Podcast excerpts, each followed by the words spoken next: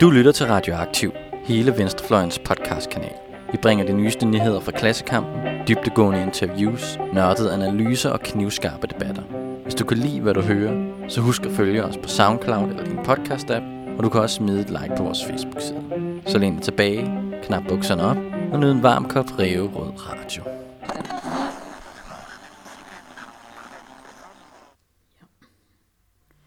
Du lytter til Venstreorientering, podcasten, hvor vi, Systemkritisk Netværk, analyserer nyheder fra ind- og udland fra et rigtigt venstreorienteret perspektiv.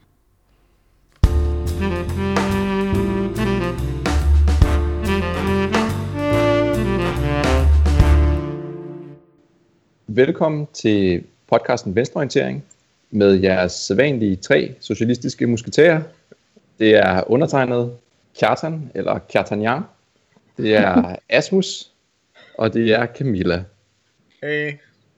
Hej Kjartan. Og I får så selv lov til at vælge, hvem af musketærerne I har lyst til at være. Man kan ikke være dronning af Frankrig, eller hvad? Jo, det bevares. Det skal du have fuldstændig frihed til. Vi er stadig spærret øh, inde derhjemme, og øh, nogle af os øh, er ved at gå øh, lidt nuts. Øh, måske også alle sammen. Nu har det varet lang, lang tid, synes jeg, øh, og det, det er svært, når man ikke rigtig får lov til at se andre mennesker. Mm. Hvad savner I mest her på øh, anden, tredje måned? Jeg tror, jeg savner mest at gå i byen. Altså sådan, gå på bar og bare altså, have ting at lave uden for mit hjem. Ja. Jeg er glad for, at du startede med at sige det, Asmus, fordi jeg var også ved at sige, at jeg savner værtshuse. Men der er vi jo så heldige, at øh, de jo åbner igen snart. Og som om det ikke var nok, så, øh, så åbner storcentrene også snart. Så lige om lidt, der kan vi tage i Fields og City 2 og alle de dejlige steder, hvor vi ikke har kunne komme i flere måneder. Jamen, det, jeg, jeg glæder mig til at, øh, til at tingene vender tilbage til normalen, hvor jeg kan ignorere store centre. I skal ikke komme og sige, at det ikke er værd at risikere et par menneskeliv, for at man kan spise buffet i Dalle Valle i City 2, hvis der ligger et der. Det ved jeg ikke. Det er lang tid siden, jeg har City 2. Der ligger en Dalle Valley i City 2, så ligger der en, altså noget af samme moralske stand. Og er det ikke altid med en vis risiko, at man spiser de steder? Altså, Dalle Valle var jo ikke sådan pandemifri før corona, vel? Altså. det er rigtigt, men de har jo faktisk ikke buffet. Nej, det, der, altså, men det er sikkert pisse for aldrig alligevel. Det er i hvert fald sikkert og vist, at øh, vi glæder os til, at vi kan komme udenfor igen. Jeg glæder mig særlig meget til at øh, komme ud i en verden, som efter sigende er totalt forandret. Jeg har hørt, at socialisme er blevet indført, mens vi har været spadet inde. Har du ikke fulgt med?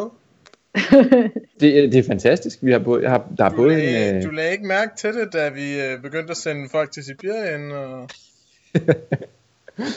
Nej, det, det gjorde jeg ikke. Det er først nu, hvor jeg læser, at øh, der er en øh, DIS-forsker, øh, Hans Mauritsen, som har øh, udtalt, at socialismen har sejret. Og en, øh, en LA-fyr ved navn Søren Kenner, der i Ræson har skrevet, at øh, coronasocialismen breder sig. Coronasocialisme? Ja. Bliver det årets ord 2020? Det kan det, kan det sagtens øh, gå hen og blive. Jeg tror, der er mange, der konkurrerer om den titel nu, men, men øh, det der... Jeg tror, det, social det, distancering bliver svært at, at stikke. Hudsygt er også et godt bud.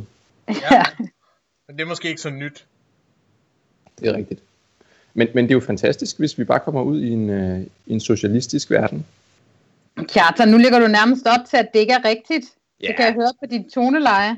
Ja, sandheden er jo, at der ikke er noget som helst, der er øh, strukturelt forandret. Der skal nok være noget, der er, der er ændret, og noget, der ændrer sig endnu mere.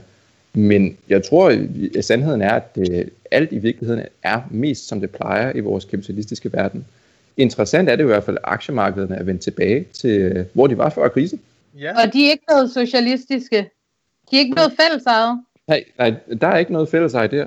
Det er simpelthen bare uh, aktiemarkederne, der er vendt tilbage til status quo, fordi vi som fællesskab har holdt hånden under virksomhederne.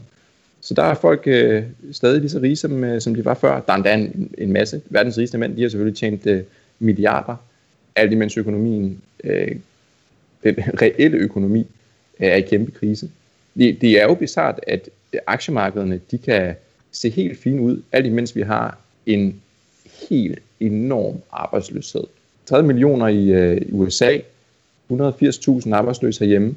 Man tænker lidt, at øh, der er noget galt med en økonomi, hvor aktiemarkederne de kan se helt fint ud, mens produktionen og arbejdsløsheden er helt af helvede til. Hmm. Der er et eller andet der, der er galt. Det lyder ganske rigtigt en anelse grotesk. Kunne du ikke sige noget mere om sådan en slags tankesystem, hvor man kunne måske konstruere en, en, en samlet og systemisk kritik om, hvordan sådan et fænomen produceres? Gerne, gerne ved at skrive en eller anden slags tekst eller festskrift på en eller anden måde, hvor der går nogle gespenster rundt et sted i verden. Og du tænker et slags manifest? Manifest? Jo, det er måske et godt ord ja. for det, ja. Ej, det skal vi prøve at pitch til et forlag. ja. ja. Sandheden er jo nok desværre den, at øh, vi er ved at gentage, hvad der skete under finanskrisen. Kapitalismen vakler. Vi har en mulighed for at sætte ind.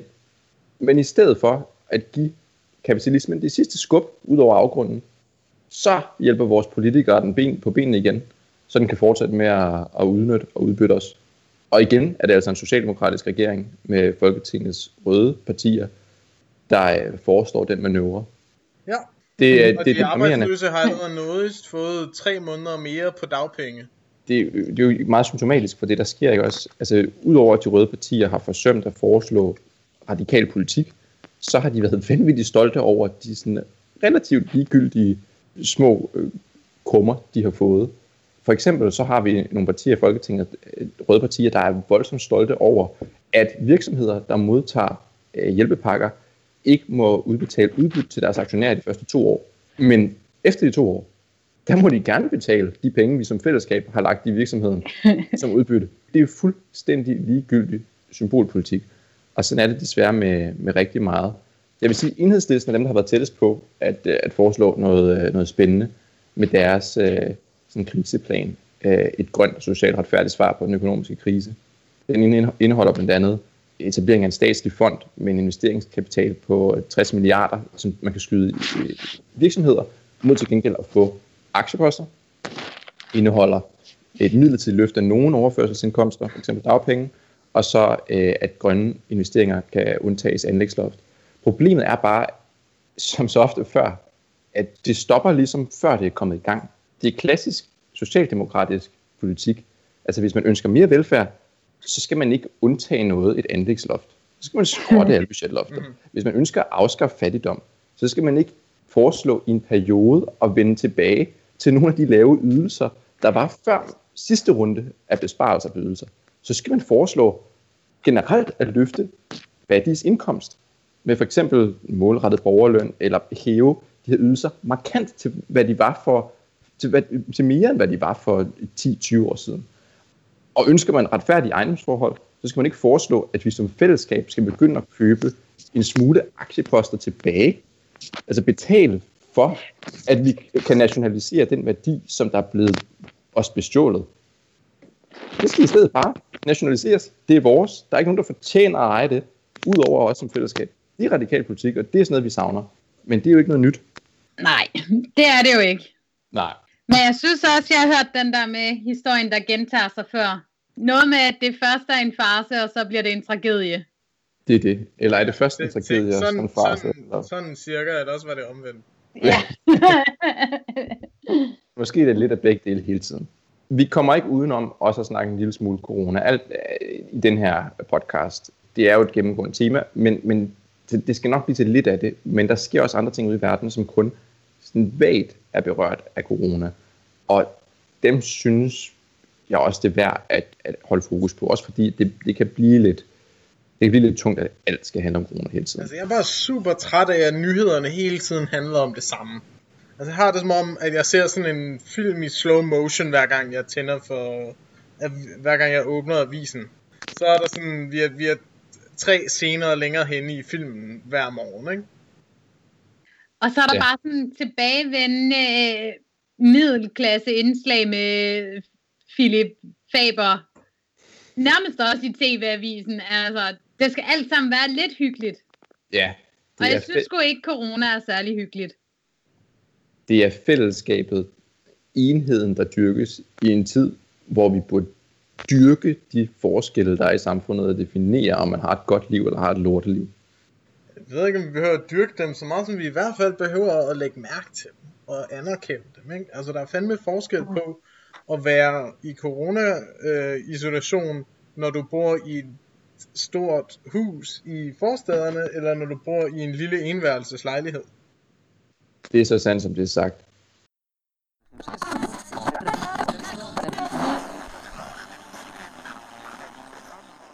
Før vi bevæger os videre til alt det, der er mindre corona-relateret, så synes jeg lige, vi uh, trænger til en opdatering på en historie, vi har snakket om, i hvert fald to gange før.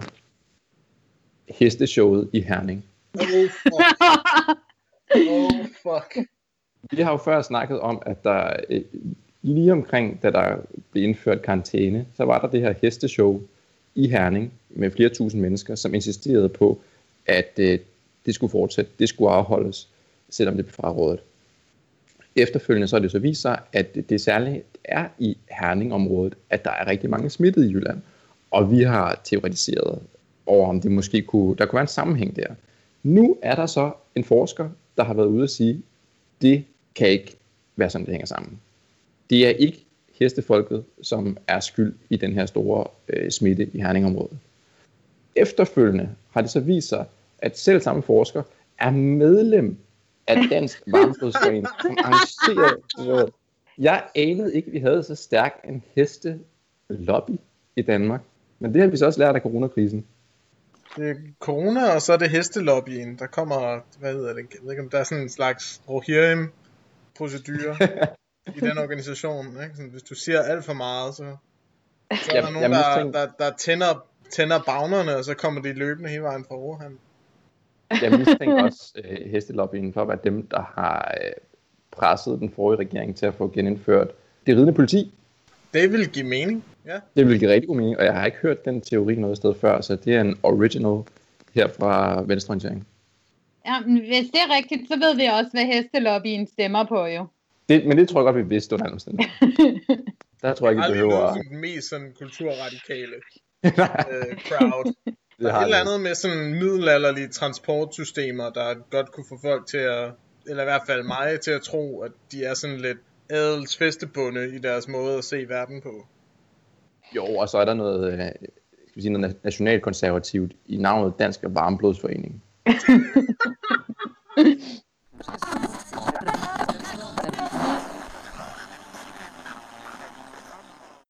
Nå, det er jo bare en lille smule af... Det, det, var, det var en opdatering på, på det. Der er jo sket en masse andet i verden, og jeg tænker, at det sted, vi skal starte, det er ved Elon Musk, grundlæggeren af Tesla. Elon Musk har før gjort sig bemærket på en række forskellige måder, men særligt på internettet og på Twitter, hvor han øh, tweeter lystigt. Det har han også gjort her under coronakrisen. Han har blandt andet tweetet, Tesla stock price too high in my opinion.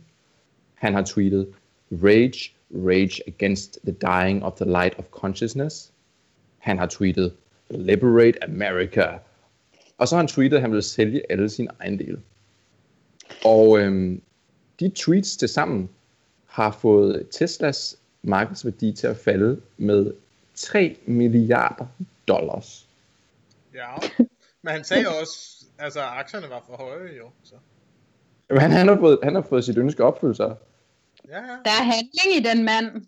Det, det må man sige. Men hvad tænker I om, øh, altså, om sammenhængen mellem tweets og aktiekurser?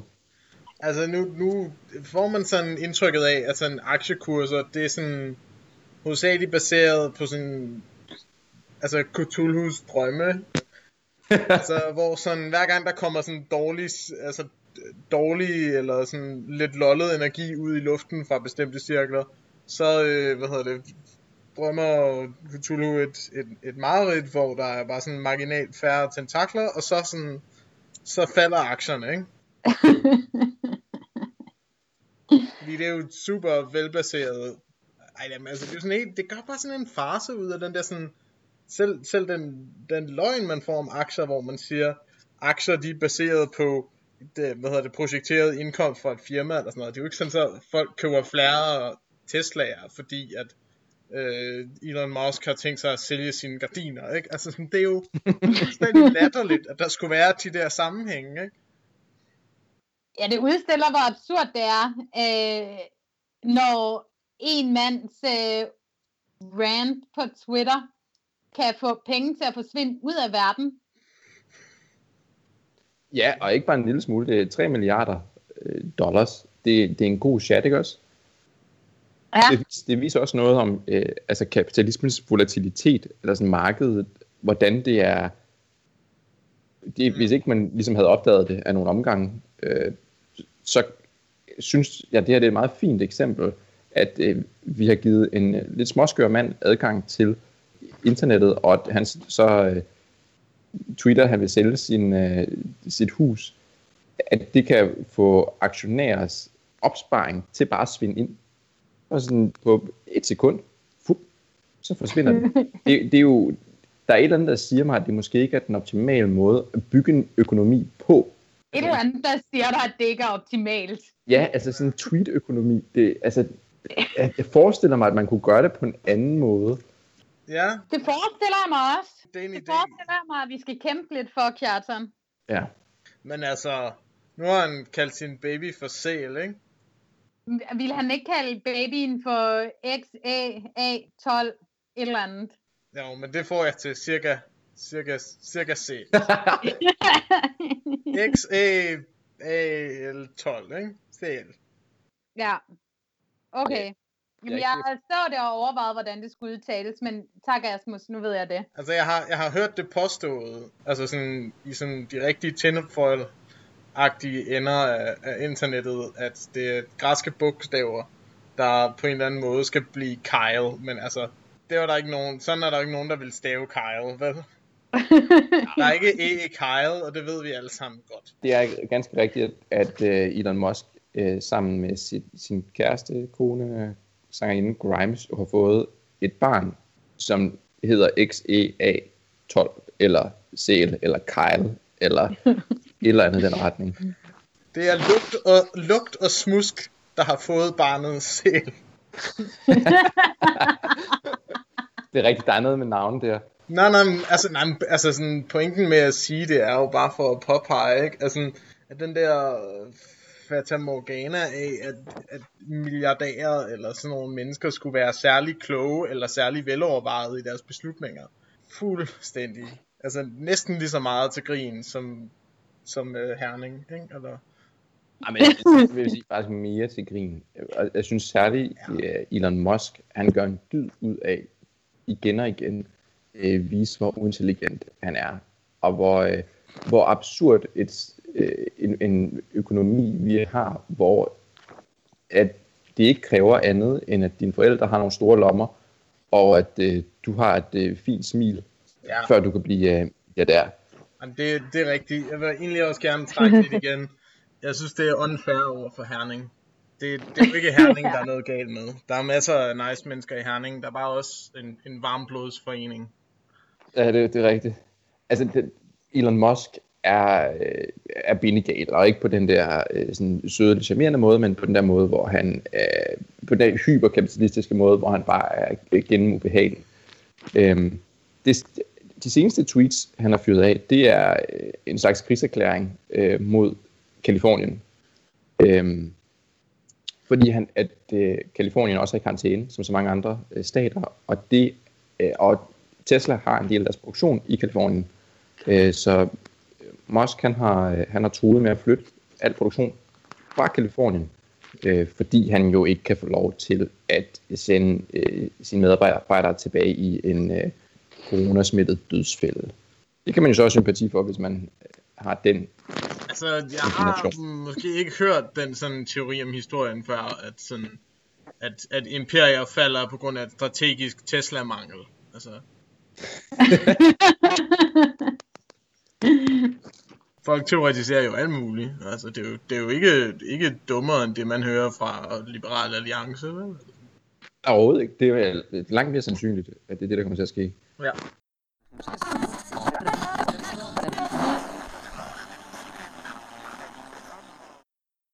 Men det her med, med Elon Musk, det bringer os faktisk videre til noget andet, som der er sket siden sidste podcast. Øh, og særligt Elon Musks tweet om Liberate America bringer os lidt videre. Fordi det, der er sket, det er, at man jo mange steder i USA, der er der jo karantæne som så mange andre steder, og flere steder er der grupper af folk, som har reageret på det med en vis raseri. Flere steder i USA, særligt i Michigan, der har man haft store øh, protester øh, mod nedlukning af samfundet. Og vi, man har set nogle ret vilde billeder af folk med geværer og flag og hatte og alt, hvad der ellers øh, hører sig til, som har stormet øh, regeringsbygninger. Og vreden er særligt rettet i Michigan mod øh, guvernør øh, Gretchen Whitmer. Fordi folk er sure over, at samfundet er nedlukket, de er sure over, at deres butikker er nedlukket, de er sure over, at de ikke kan få, altså folk, der er sure over, at de ikke kan få kunstgødning til deres græsplæne osv. Og Trump har selvfølgelig pustet til den, ligesom Elon Musk har. Og det er jo rigtig nemt at gøre grin med alle de her folk, øh, som beder om at kunne vende tilbage til en hverdag, hvor de kan forstå sig selv, og som deltager også vil bidrage til at sprede smitten og slå nogen af dem ihjel. Men er det her virkelig så tåbeligt, som det ser ud? Eller tænker I, at der er noget, man, vi ikke, noget dybere, vi ikke forstår i det her? Altså, der er noget, man overser ved at bare grine af det og tænke, at det, var, det er så vanlig amerikansk skørhed? Altså, jeg, jeg, jeg tror ikke, at de to nødvendigvis er, er misforstå, altså sådan er, er i konflikt med hinanden. Øhm, at, at der er noget af det, der er meget, noget af det, der er meget fjollet, og altså sådan, at deres, deres tiltag er jo ikke, altså sådan, særlig smarte under omstændigheder af en pandemi, vel? Det, det ved vi godt, og øh, man kan også se på, hvor, hvor godt det går i USA, og se at simpelthen kurverne overhovedet ikke falder på samme måde, som de har gjort i Europa, og se at, at sådan den, den amerikanske politiske respons på krisen har været dysfunktionel på rigtig, rigtig mange måder. Um, sådan noget her, ikke? det læser jeg lidt i, i sådan den amerikanske tradition, der er altså militser og ekstreme holdninger. Og sådan de der, altså især i sådan nogle midwestern stater og øh, mere vestligt øh, liggende stater, ikke? hvor at, at sådan enklaver af, af sådan meget, meget konservative øh, hvide mennesker har fået tildelt land, der er blevet taget fra den originale befolkning, og altså delt, delt ud, og der er blevet lavet de her compounds, og der har altid floreret nogle meget, meget ekstreme holdninger, ikke? Øh, og nogle meget, hvad vil sige, alternative virkelighedsbilleder. Så jeg synes i hvert fald, at man skal sætte det i, i en politisk-økonomisk kontekst, lige så meget som man skal sætte det i sådan et, et, et spørgsmål om et alternativt, øh, hvad hedder det, mediebillede. Mm. Det minder jo lidt om noget, vi har snakket om før, da vi snakkede om øh, de sådan meget højere ekstreme fraktioner af de gule veste, ikke? Altså, at sådan, nogle af frustrationerne er jo reelle nok, er jo virkelig vigtige, Øh, men løsningerne og svarene og øh, de fjendebilleder, øh, som frustrationerne bliver rettet mod, er dybt problematiske.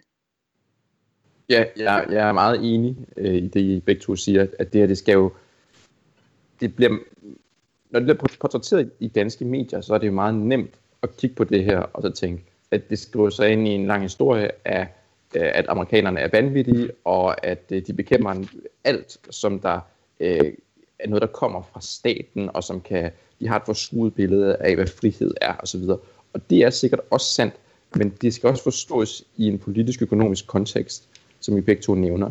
Fordi det er jo meget reelt for mange af de her mennesker, at deres virksomheder, deres små virksomheder, er jo lukket ned. Og i et land, hvor man, ikke, hvor man virkelig er på røven, når ens virksomhed er lukket ned, eller når man ikke kan møde på arbejde, så, så betyder det her faktisk alverden for dem. Så, så der, er jo, der er jo der er selvfølgelig jeg sige, der, der er nogle øh, årsager til at være frustreret, der er bedre end andre, og det her med, at man ikke kan få kunstskydning til sin græsplæne, er måske ikke en af de bedste, men det er nok også i øh, en, en minoritet i de her grupper. Altså, det er jo folk, som er, er, er frustreret over en økonomisk situation, ja. øh, som, der, som, som du siger, Camilla, øh, udtrykker det på en, på en ikke særlig hensigtsmæssig måde, men spørgsmålet er, hvor, hvor, altså, hvor hensigtsmæssigt kan man forvente, at folk reagerer, når man er presset til, altså på, på sit levebrød.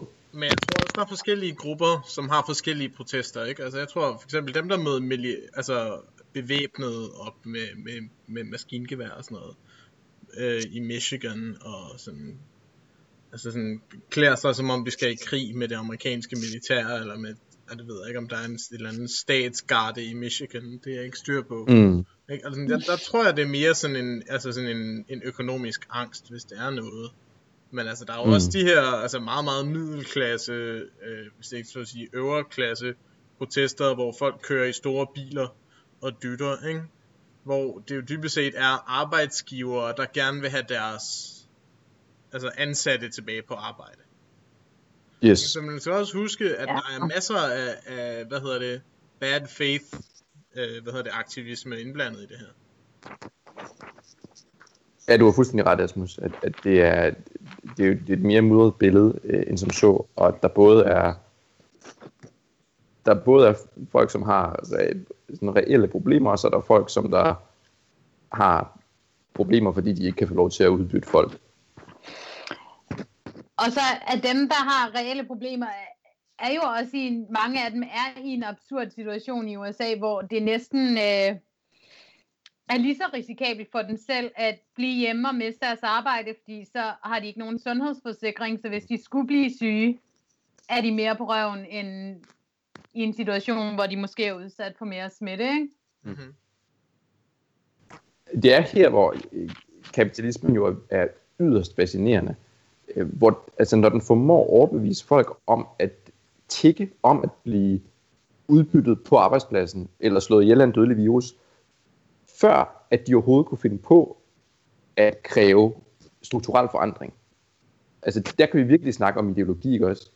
At, at det, som folk de beder om, at vi protesterer mod, det er ikke, at de har en situation, hvor der, de ikke har sundhedsforsikring, eller hvor de øh, øh i forvejen bliver betalt en, en mindsteløn, mens deres arbejdsgiver tjener en masse. Nej, det de protesterer mod, det er, at de ikke må komme tilbage og blive udbyttet. Og det er jo det, hvor vi som, altså, som, som venstrefløj har en opgave, tænker jeg, i at, ligesom, at altså nedbryde den ideologi og bygge, altså vise det, den, den vise udbytningen, gør, at folk de, at, at de retter vreden det rigtige sted hen. Det er helt klart de ting, men jeg tror også, at, at, sådan, at det vigtigste, man ligesom kan gøre på venstrefløjen, det er også bare at vise, at der er et alternativ. Ikke? At, at så at sige, at hvis folk føler, at valget er mellem at blive hjemme og sulte, eller tage på arbejde og risikere coronavirusen, ikke? altså så er det jo ikke, for, for så vidt som man begrænser sig til de to valgmuligheder, så er det jo ikke urimeligt at sige, jamen, så vil jeg på arbejde, vel? Um, Præcis. Vel, så det, det venstrefløjen skal jo sørge for, og det som man helt klart ikke får ud af det demokratiske parti i USA, vel, det er at tilbyde en reelt anderledes, altså en, en reelt anderledes valg der, ikke? Et valg, hvor at folk kan vælge, nej, vi vil hellere og, og meningsfuldt forfølge, at, at der skal laves strukturelle ændringer. Enig. Det ville være dejligt, ja. hvis, øh, hvis vi havde det. Hvis der nu var en, øh, en kandidat i USA et sted, som der havde var på, altså tæt på at love nogle af de her ting. Som havde en platform, som handlede om det, og som havde støtte til det befolkning, men det er ikke bare befolkningen, det er jo det, der er det frygtelige ved kapitalismen, at, øh, at man også skal have pengefolk i ryggen for at føre politiske kampagner og ikke blive slagtet af en partitop. Det er sandt.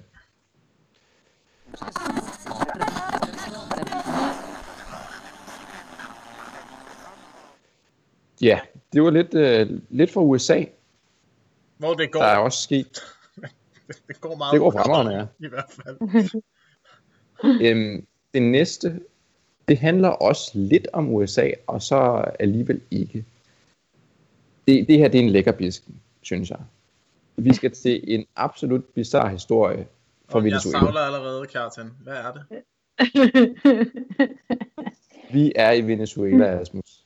Uh,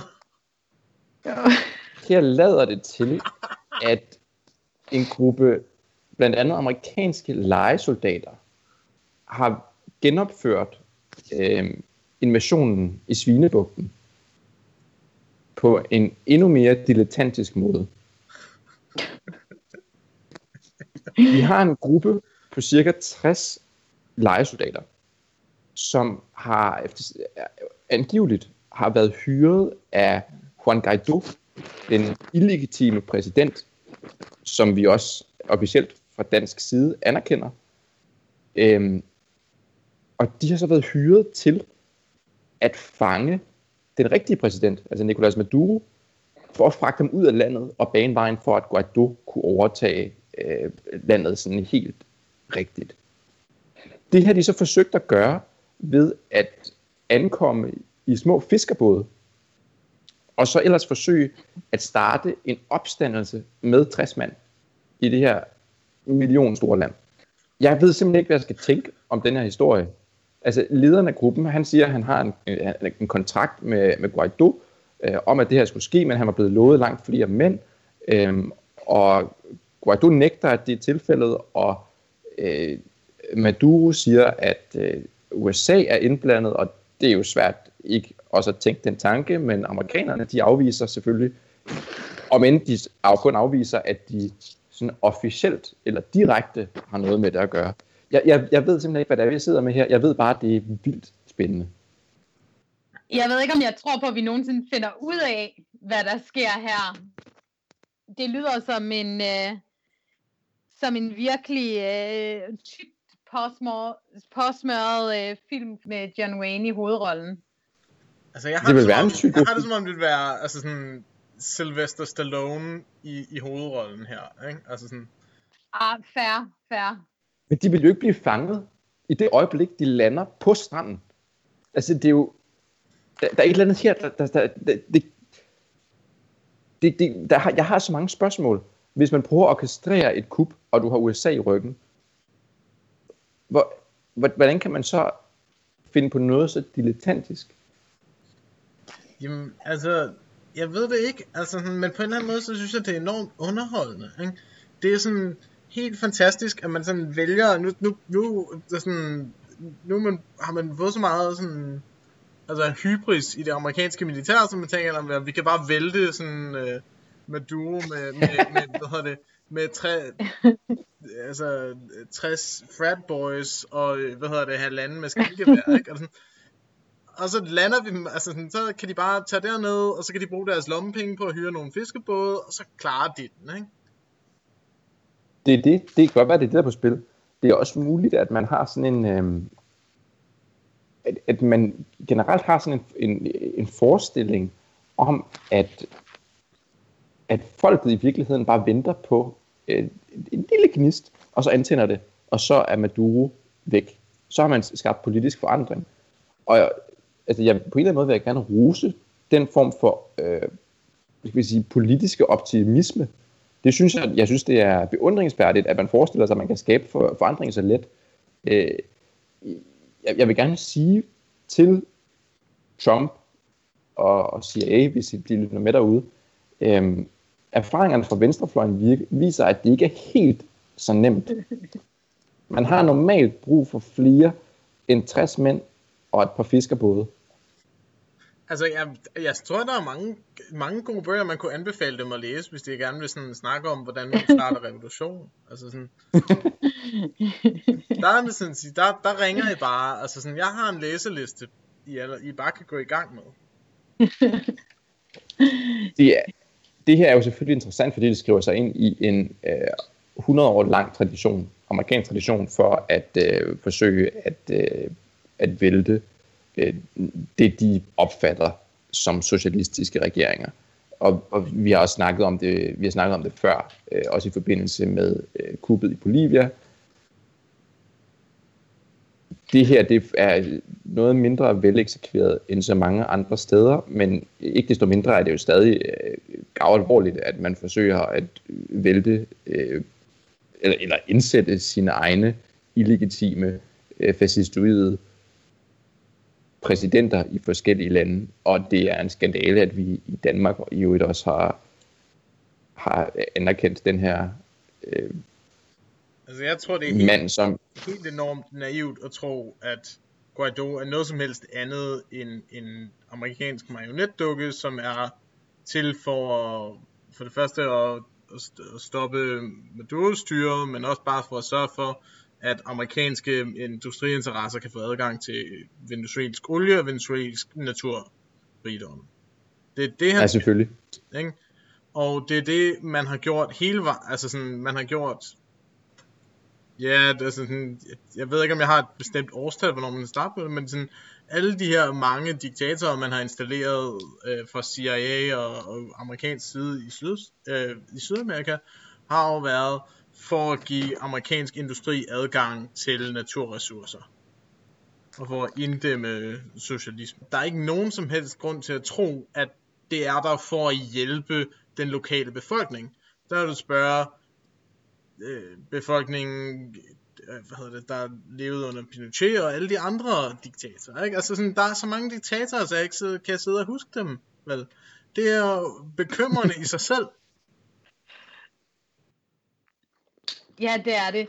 Men jeg synes faktisk, altså selvom det her er virkelig amatøragtigt udført, så har det jo det til fælles med mange andre sådan amerikansk støttede kupforsøg, eller kup, der er lykkedes, at det prøvede, prøvet, det er forsøgt lavet på en måde, så USA kan påstå udad til, eller sådan den amerikanske regering, at det ikke er dem, der har gjort det. Ikke? Altså, det er jo også derfor, at det tit ender med at blive fiskerbåde og legesoldater og hvad ved Ja. jeg.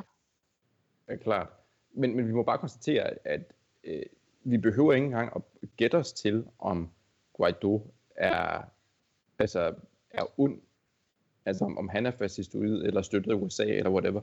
Det, det her viser jo, altså det, han har hyret legesoldater til at forsøge at gå i land og, og vælte øh, en, en regering. Altså, det viser ikke kun, at han er dum, det viser jo også, at, at han er allieret med, med kræfter, øh, som dels giver ham penge til det her, øh, og infrastruktur til det, øh, og men den ikke er god nok, øh, og at, at, hans, vil sige, hans moralske kompas ligger der, hvor at øh, sådan legesoldat, brugen af fascistoide legesoldater, det er, det er bare fjong. Ja, nå, men jeg tænker, det er, værd, det er i hvert fald værd at huske, hvordan højrefløjen tager sig af de her situationer. Ikke? Fordi når man så bliver bedt om at være øh, høflig og civil i sin modstand mod højrefløjets politikker, så kan man minde sig selv om, at de er ikke høflige eller civile i deres modstand mod venstrefløjspolitikker. Det er lejesoldater, og det er statskup. Ja, og hvis det bare var legesoldater, også det her, det er, jo, det er jo meget mildt, og det er også derfor, vi kan sidde og gøre grin med det nu.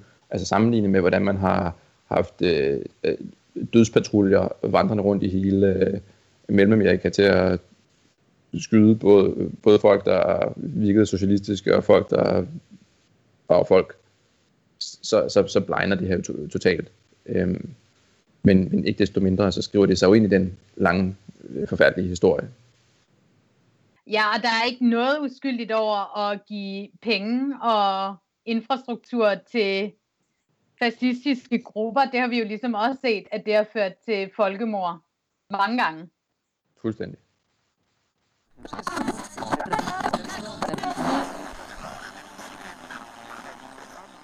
Det var lidt, øh, lidt guf fra Venezuela. Jeg synes, vi skal vende næsen hjemad. Øh, og der tænker jeg, at det første, vi skal snakke om, det er en lidt sørgelig nyhed. Det er, at øh, en af landets øh, store, det tør jeg godt sige, øh, digter Yahya Hassan er død. Han blev, øh, blev fundet død, formodentlig øh, er det selvmord, der taler om, øh, efter han i de seneste år har levet en noget tumultarisk øh, tilværelse, hvor han både har været i fængsel for at skyde en anden i foden, øh, og han har haft nogle øh, sjove udbrud på sociale medier, hvor han har produceret med knive og skydevåben og penge. Og så har han selvfølgelig udgivet en øh, digtsamling nummer to, øh, af lidt svingende kvalitet og sådan. Øhm, og øh, ja, nu er han har så ikke mere, og det øh, er jo altid en, øh, en anledning til at diskutere eftermæle. Det har det både været for, altså der har været, det har været lystigt diskuteret i de danske medier, øh, hvem jeg har sådan var, øh, hvis side han var på, hvem der var, om, om han var held eller skurk, om han øh, bidrog eller formudrede, eller og hvem der ligesom var, var skyld i det endte, som det, det endte. Hvad, hvad tænker I? Altså, hvad, hvem, hvem var jeg, jeg har sådan for jer? Jeg tænker flere ting.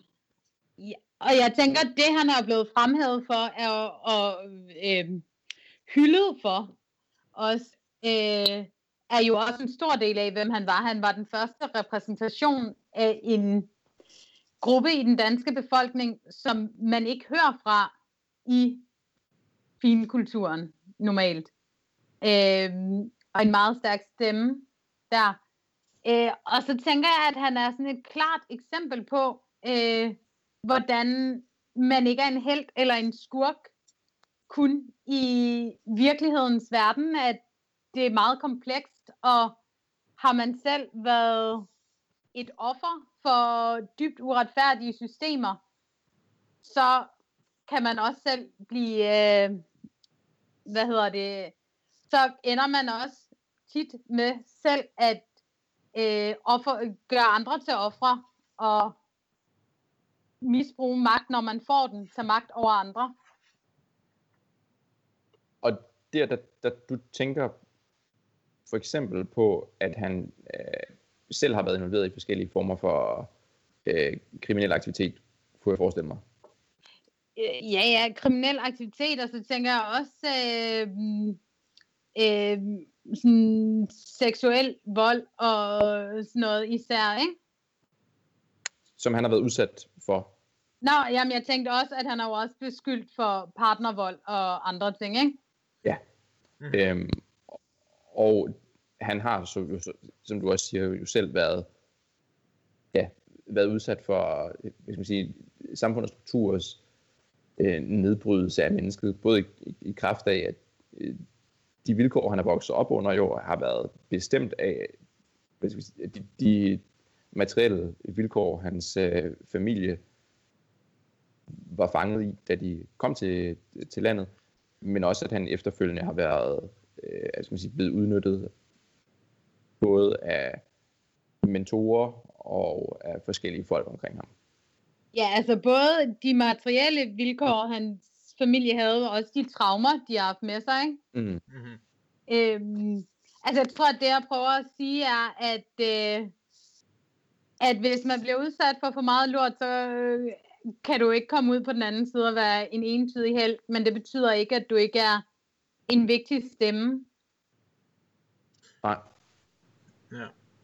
Altså, jeg tror langt hen ad vejen, jeg, jeg, jeg deler dit syn på, på det, Camilla. Det, der har generet mig mest, ikke? det har været den her tendens, man ser, når man læser, øh, hvad hedder det, altså sådan folks kommentarer på det her, ikke? De her, øh, hvad man kalder dem, kronikker, der er et ord for det. Nekrologer? Øh, det er nekrologer, som folk har skrevet, ikke? Hvor at hans død bliver sådan sakraliseret. Den bliver gjort til del af sådan en slags performance-kunst, og øh, hvad hedder det, der bliver tegnet sådan et simpelt, og hvad hedder det, langt hen ad vejen uinteressant billede af ham, ikke?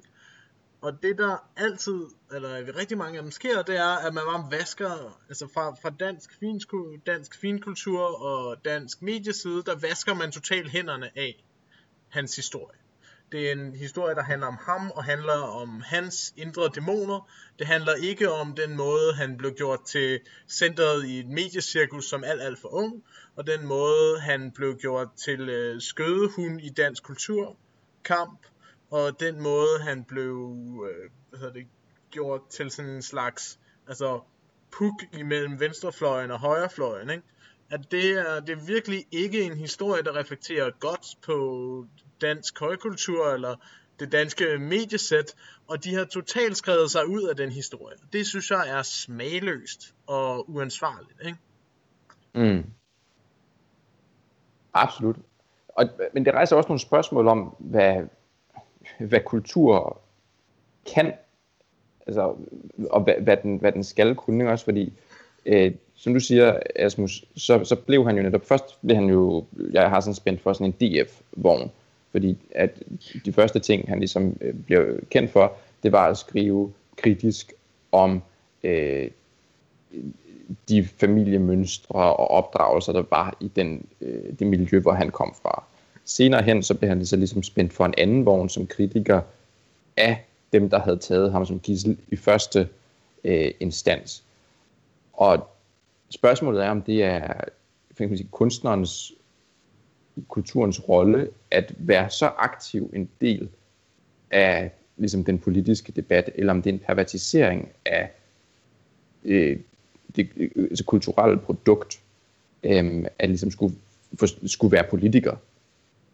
Fordi det, det kan jeg godt tænke nogle gange, at jeg synes jo, at det som, det, det, det der er interessant ved jeg har sådan, at det som der, øh, det eneste, der ligesom kunne gøre, at han er en held i mine øjne, eller interessant i mine øjne, det er bare, at han brugte kunsten til det, den kan. Det er at åbne os, vores øjne for, hvad der sker i verden omkring os, for os til at mærke og forstå andres livsvilkår. Mm-hmm. Og for mig, der, der er det en stor ting at gøre. Men jeg er sådan ikke så interesseret i hans egen politisering af det. Nej. Altså, det skal jeg nok selv sørge for at politisere. Altså, altså jeg synes, det, jeg, jeg kan godt lide, når kunst har noget politisk på hjertet, men jeg synes ikke altid, man kan forvente det af kunst. Og jeg synes heller ikke nødvendigvis, at, at man, skal, man skal dømme kunst på sådan en politisk måde hele vejen igennem.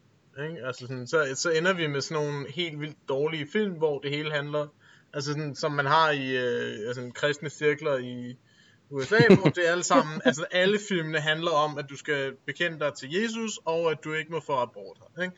Og, sådan, og de er alle sammen dårlige, ikke? Altså sådan, fordi at man ikke ligesom kan styre kunst på den der ideologiske måde. Og jeg synes egentlig, altså når jeg har læst jeg har sådan, så synes jeg, altså ærligt talt ikke, det er noget af min yndlingspoesi. Jeg synes, det er en okay, og grænser sig til, at der kan være et godt digt imellem dem, men sådan, det er jo digte, der peger i alle mulige forskellige retninger, som en god digtsamling vel skal, ikke? Og nogen kan lide dem, og andre kan ikke lide dem. Jeg synes, jeg synes sådan, som som digter, hvis, hvis man skal have min mening om ham som digter, så synes jeg, han er, okay, eller var, okay. Øh, og altså sådan, det er nok heller ikke genre og, og stilistisk hans store aftryk kommer til at være. Det er nok snarere noget om indhold og noget om subjekt for, for kunsten, ikke? Mm. Øhm, jeg synes, der er masser af, altså, der er, der, der er masser af, af kunst, der er fed og kan, kan opmuntre en til at være lidt mere aktivistisk og stole lidt mere på sine politiske overbevisninger. Øh, men det tror jeg måske ikke er det, man skal lede efter i Jaja Hassans værker. Men jeg tror også, det er fordi, det, den måde, det bliver politiseret på, eller han blev politiseret på, er jo meget kræver, at man forsimpler hans budskaber utrolig meget. Altså det han gjorde var jo, han både råbte af hans forældregeneration og af øh, de institutioner, der skulle have taget sig af ham, af medierne, af virkelig mange på én gang. Af alle dem, der egentlig har svigtet mm-hmm. ham på en gang, og at, at kunne reducere den kritik til, til sådan et argument for, hvor man skal stemme på en højre-venstre skala fungerer jo ikke. Nej, jeg, jeg er enig, øh, Camilla, at det er, altså essensen for mig er jo nok, at altså, al kunst jo altid er politisk, i og med, at det skriver sig ind i en, en, en, en tolkning af, hvordan den politiske verden, vi lever i, den ser ud. Øh, men også, som du siger, Asmus, at forsøge at politisere det, at, at trække sådan en, en direkte tråd fra et værk og så til, til et budskab. Det kan være forceret, og det kan være, være farligt. som det er her. Altså, jeg synes, at, at, at, at jeg tror, det hele var endt meget bedre, hvis vi bare havde taget jeg har sådan beskrivelser af verden som beskrivelser af verden, og så ellers havde forstået dem med, med, med de politiske briller, vi nogle gange har på, i stedet for at have forsøgt at gøre ham til et, jeg vil sige, en politiker selv. Mm. Eller en, som havde Mm. et bestemt politisk budskab, som du også siger, Camilla. Altså, det, det, det er jo en, sådan en mangefacetteret beskrivelse af verden, som så meget andet, og det er det der med at blive reduceret og putte det i en boks, og det betyder det her, som er, sige, som er forvanskende. Og det er jo også vildt nok, at når øh, at den første store danske stemme i poesien med hans baggrund bliver hævet i deadline og skal sidde og svare på politiske spørgsmål, mm. så er jo klart, det både slår klik for politikerne, men også øh, at han selv bliver Jo. mærket af det. Men altså helt seriøst, kunne I, kunne I forestille jer Martin Krasnik sidde i Deadline og interviewe Yahya Hassan om hans så at sige, inspiration fra Byron øh, eller Blake eller altså, fucking Rumi eller et eller andet, ikke? Altså sådan, Nej, nej, det er nej. jo latterligt, ikke? Altså sådan, han blev jo aldrig læst som kunstner, vel? Han blev kun læst Nej. som det her politiske objekt, og det er jo, altså, har været helt vildt hårdhændet og helt vildt misforstået hele vejen igennem. Og det, det, det, det er det, der gør mig sur med de der nekrologer, folk har skrevet, ikke? Hvor at, at sådan en, en ung mands liv blev langt hen ad vejen gjort endnu værre af, at han endelig fik succes med sin kunst, ikke? Mm. Fordi at han ikke fik succes med sin kunst, men han blev bare gjort til en, en fucking fodbold for, for nogle Mm. politikere. Det synes jeg fandme er klart, ærligt talt.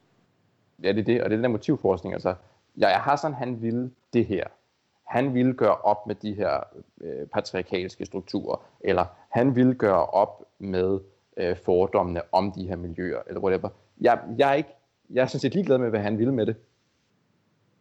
Jeg, jeg, altså, jeg vil gerne læse hans, hans værker, og, og, og, og forstå det, jeg nu kan forstå derudfra, men hvad han ville med det, det synes jeg sådan set er, er sagen forholdsvis uvedkommende, og tror i langt hen ad vejen er, er kilden til øh, vores manglende forståelse både af de problemer, han beskriver, øh, men også øh, hans skæbne. Ja. Ja.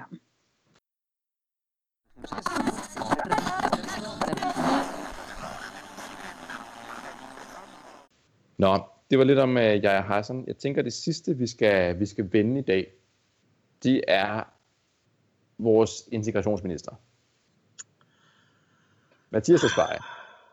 Han er ikke begyndt at give hånd igen, vel? Nej, det tror jeg ikke, han er. Det tror jeg ikke, han kommer til. Han, øh, han har for travlt med at lægge billeder op af, af Vestegnen, og at han går i øh, joggingtøj for at vise, hvor folkelig han er. Mathias Tesfaye, Altså i det mindste har han ikke tilføjet sig selv sådan en sønderjysk accent eller eller han ringer bare, hvis han skal i et kursus. Jeg kan godt være ham vestjysk. det er jo den ultimative sådan, øh, folkelige snoppen nedad, hvor du bare blander alle de folkelige elementer, du kan, så meget som muligt. Du, altså, øh, joggingtøj, og så blander du øh, vestegnsk med sønderjysk, og så lægger du øh, sådan Joy Mogensen, dit favoritalbum, Absolute Music 6, oveni. Så er der altså fuld plade på øh, Ja, ja. livret, buffet. Altså, så, så er vi ved at være der, ikke også? Det kan være, at vi skal til at spille sådan folkelighedsbingo, ja. hver gang vi ser politiske debatter. Det er rigtigt. Jamen, det kunne man, kunne man godt have sådan, øh, lave en plade. Men også for, prøv at forestille jer, hvad for et politisk monster vi kunne skabe, hvis vi bare fik lov til ligesom lave sådan en Frankenstein, hvor vi puttede alle de folkelige elementer, vi kunne ind. Det ville jo ligne, øh, ja, de fleste socialdemokrater nok faktisk. Mathias Tesfaye, han har været ude og fejre, at flere flygtninge rejser hjem. Øh, Det er Udlænding- og Integrationsministeriet, der undersøgte, hvor mange flygtninge øh, og familiesamførte tilflygtninge, som der er indvandret og, indvandret og udvandret i Danmark øh, de seneste otte år. Og tallene viser, at for første gang i den periode, så oversteg antallet af udvandrede flygtninge i 19 antallet af indvandrede. Og det er Mathias Tesfaye rigtig glad for. Han udtaler, når der er mulighed for det, er det kun naturligt, at flygtninge rejser tilbage til deres hjemland. Jeg er glad for, at vi kan give folk beskyttelse, mens der er behov for det, men jeg er også glad hver gang en flygtning igen kan rejse hjem. Mange syre er rejst hjem frivilligt, og mange af dem med en pose penge i hånden fra den danske stat. Det kan forhåbentlig bidrage til, at de kan etablere sig selv i deres hjemland og være med til at bygge landet op igen efter borgerkrigen, som vi jo alle sammen ved er fuldstændig færdig. Regeringen ønsker i det hele taget at styrke hjemrejseområdet. Det er en af grundene til at have besluttet at oprette en ny hjemrejsestyrelse, der netop har til formål at bidrage til, at flere udlændinge uden lovligt ophold i Danmark rejser hjem. Sådan. Glæder I jer ikke også? Er det noget, vi skal fejre? Skal vi hive champagnen frem? Camilla Asmus. Hvordan kan man rejse frivilligt hjem, hvis man ikke har lovligt ophold? Mathias, jeg forstår det ikke helt. Er man så ikke lidt tvunget til at rejse hjem? Hvis du har penge i hånden, så er det frivilligt. Det er rigtigt. Altså, det der mangler i hans udtalelse her, er jo, at en stor del af dem, der rejser hjem, er somalier, der har fået at vide, enten så rejser I frivilligt hjem med en pose penge, eller så tvinger vi jer på et fly om en måned senere, uden noget. Og så gik de ombord på flyet nu, og så er der frivilligt. Det ja. er frihed. Jamen, det lyder fandme frivilligt. Altså, du kan, du kan tage afsted uden penge, eller du kan tage afsted med penge. Og så har de været brugt deres fri vilje til at vælge at tage afsted med penge. Det kan jo, det, der, er ikke nogen som helst vinkler, hvorfra man kan udfordre øh, den opfattelse af fri vilje. Ej. Det er sådan et, et, et filosofisk faktum, at lige der, der fik vi beviset. Og så oven i det er, er mange flygtninge i Danmark jo på fattigdomsydelser. Det hjælper også på frivilligheden og har ligesom ikke midler til at leve på nogen som helst måde. Og er jo var... spærret inde i koncentrationslejre, ikke? Ja. Hvor, de begår, hvor de hænger sig selv, fordi at øh, der er så forfærdeligt. Det nemmeste måde at bygge en koncentrationslejr på, er jo ved at ombygge et gammelt fængsel. Ja, man forsøger ikke engang at skjule det, vel? Nej. Ja, det forsøger man så at skjule lidt nu, fordi nu må, må man selv lave mad, og så er det jo godt. Fandme generøst, mand. Det er storsindet, ikke også? Au. Men der, det her, det rejser jo enormt mange, øh, altså det er jo dumt på så mange forskellige niveauer. Øh, det, det er jo som om, at, at de her mennesker, de er, men det er bare for at lyde som om, at de er, de har det godt. De har slet ikke brug for at være her, de har det godt, de er rejst hjem. Men som du siger, Camilla, så har vi jo, øh, så har vi jo presset dem til at vende hjem til, til død og ødelæggelse med diverse øh, forfærdelige teknikker.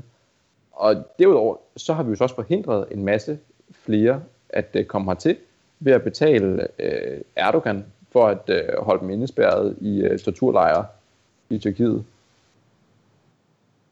Ja, og, og hvis, så har vi også samtidig øh, betalt nogle, øh, nogle gode sikkerhedsfirmaer fra, for at, øh, at stå på grænsen til Grækenland og plukke dem ned, ikke? Ja, eller, ja, præcis. Eller skyde dem ud i havet, eller kendre deres både, og så videre.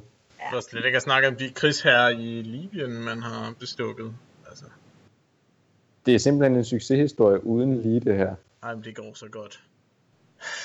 Ej, men jeg, sådan, jeg har det bare lidt som om, øh, Altså sådan, jeg synes der var sådan en, en, en kort periode, hvor øh, sådan, jeg ikke havde lært øh, med Mathias Tesfaye ordentligt at kende, hvor jeg tænkte sådan, at han virker da ikke fuldstændig vanvittig. og sådan, oh, jo. der er jeg bare sådan lidt skuffet over mig selv mere end noget andet. Altså. Ja, det, det skal du, der, den, der skal du kunne se igennem ja. joggingtøjet. Jamen det burde jeg jo. Jeg vil så også sige, den mand, nu ved jeg ikke, hvilken tidshorisont vi snakker, Asmus, men han har jo om nogen taget en højere drejning. Ja, men det er måske lidt Altså, det, der... han er jo gået fra enhedslisten til Socialdemokratiet. Men det kan godt være, det er det, der har snydt mig, at han sådan en gang altså, sagde nogle andre ting, og stod for nogle andre ting. Og så fik jeg sådan den, den idé i mit altså sådan naive ungdomssind, og tænkte, at, at at han måske faktisk gerne ville de ting, han sagde, han stod for, og han sagde, han kæmpede for, og som hans politiske orientering var rettet mod. Men altså, så var det åbenbart nemmere at beholde sit job ved at blive altså sådan politiker for Socialdemokratiet. Så. Altså, men du skal ikke være alt for ked af det. Jeg, jeg tror, vi er rigtig mange, som på et tidspunkt i vores liv øh, har begivet os ud i forskellige politiske vildfarelser og øh, forelskelser. Det, det, det kan jeg da i hvert fald ikke øh, sige mig fri for. Jeg synes engang, og men det er en, øh, rigtig mange år siden efterhånden, at Margrethe Vestager var det sejeste, fordi hun var, hun var en kvinde, og ja, det var nok primært det. Ja. Ja, som 14-årig mailede jeg med Mette Frederiksen, fordi hun var sådan en god feministisk stemme i Socialdemokratiet. Ah, hvad kunne der ikke være blevet af os? Vi kunne være blevet gode partisoldater. Jamen, jeg siger dig, mit teenage-hjerte bløder dagligt. altså, alle mine drømme er knust. Ja. Jamen, det, det, det er meget svært for mig som, som dronning af Frankrig her, og, at, øh, at skulle leve, leve med mit, mit knuste hjerte og min forliste kærlighed til Mathias, ikke? Men altså, så må jeg jo bare blive helt vildt sur og, øh, og finde guillotinen frem. Det, Det er også en god måde at håndtere hjertesover. ja, Det er det. Jeg, Fra dronning, fra dronning til bødel. Det synes jeg, din selvbiografi skal hedde, når du engang skal skrive den, Asmus. en, en, øh, en, en, en ret linje opad. Jeg synes, at det, det er en ganske fin måde at slutte på med forlist kærlighed og guillotiner. Tak for øh, den her omgang, og tak for, at øh, I har lyttet med derude. Vi håber, at I blev lidt klogere på, hvad der sker rundt omkring i verden, og hvordan man kan se det med venstreorienterede briller. Indtil næste gang. Ha' det godt. Hej hej.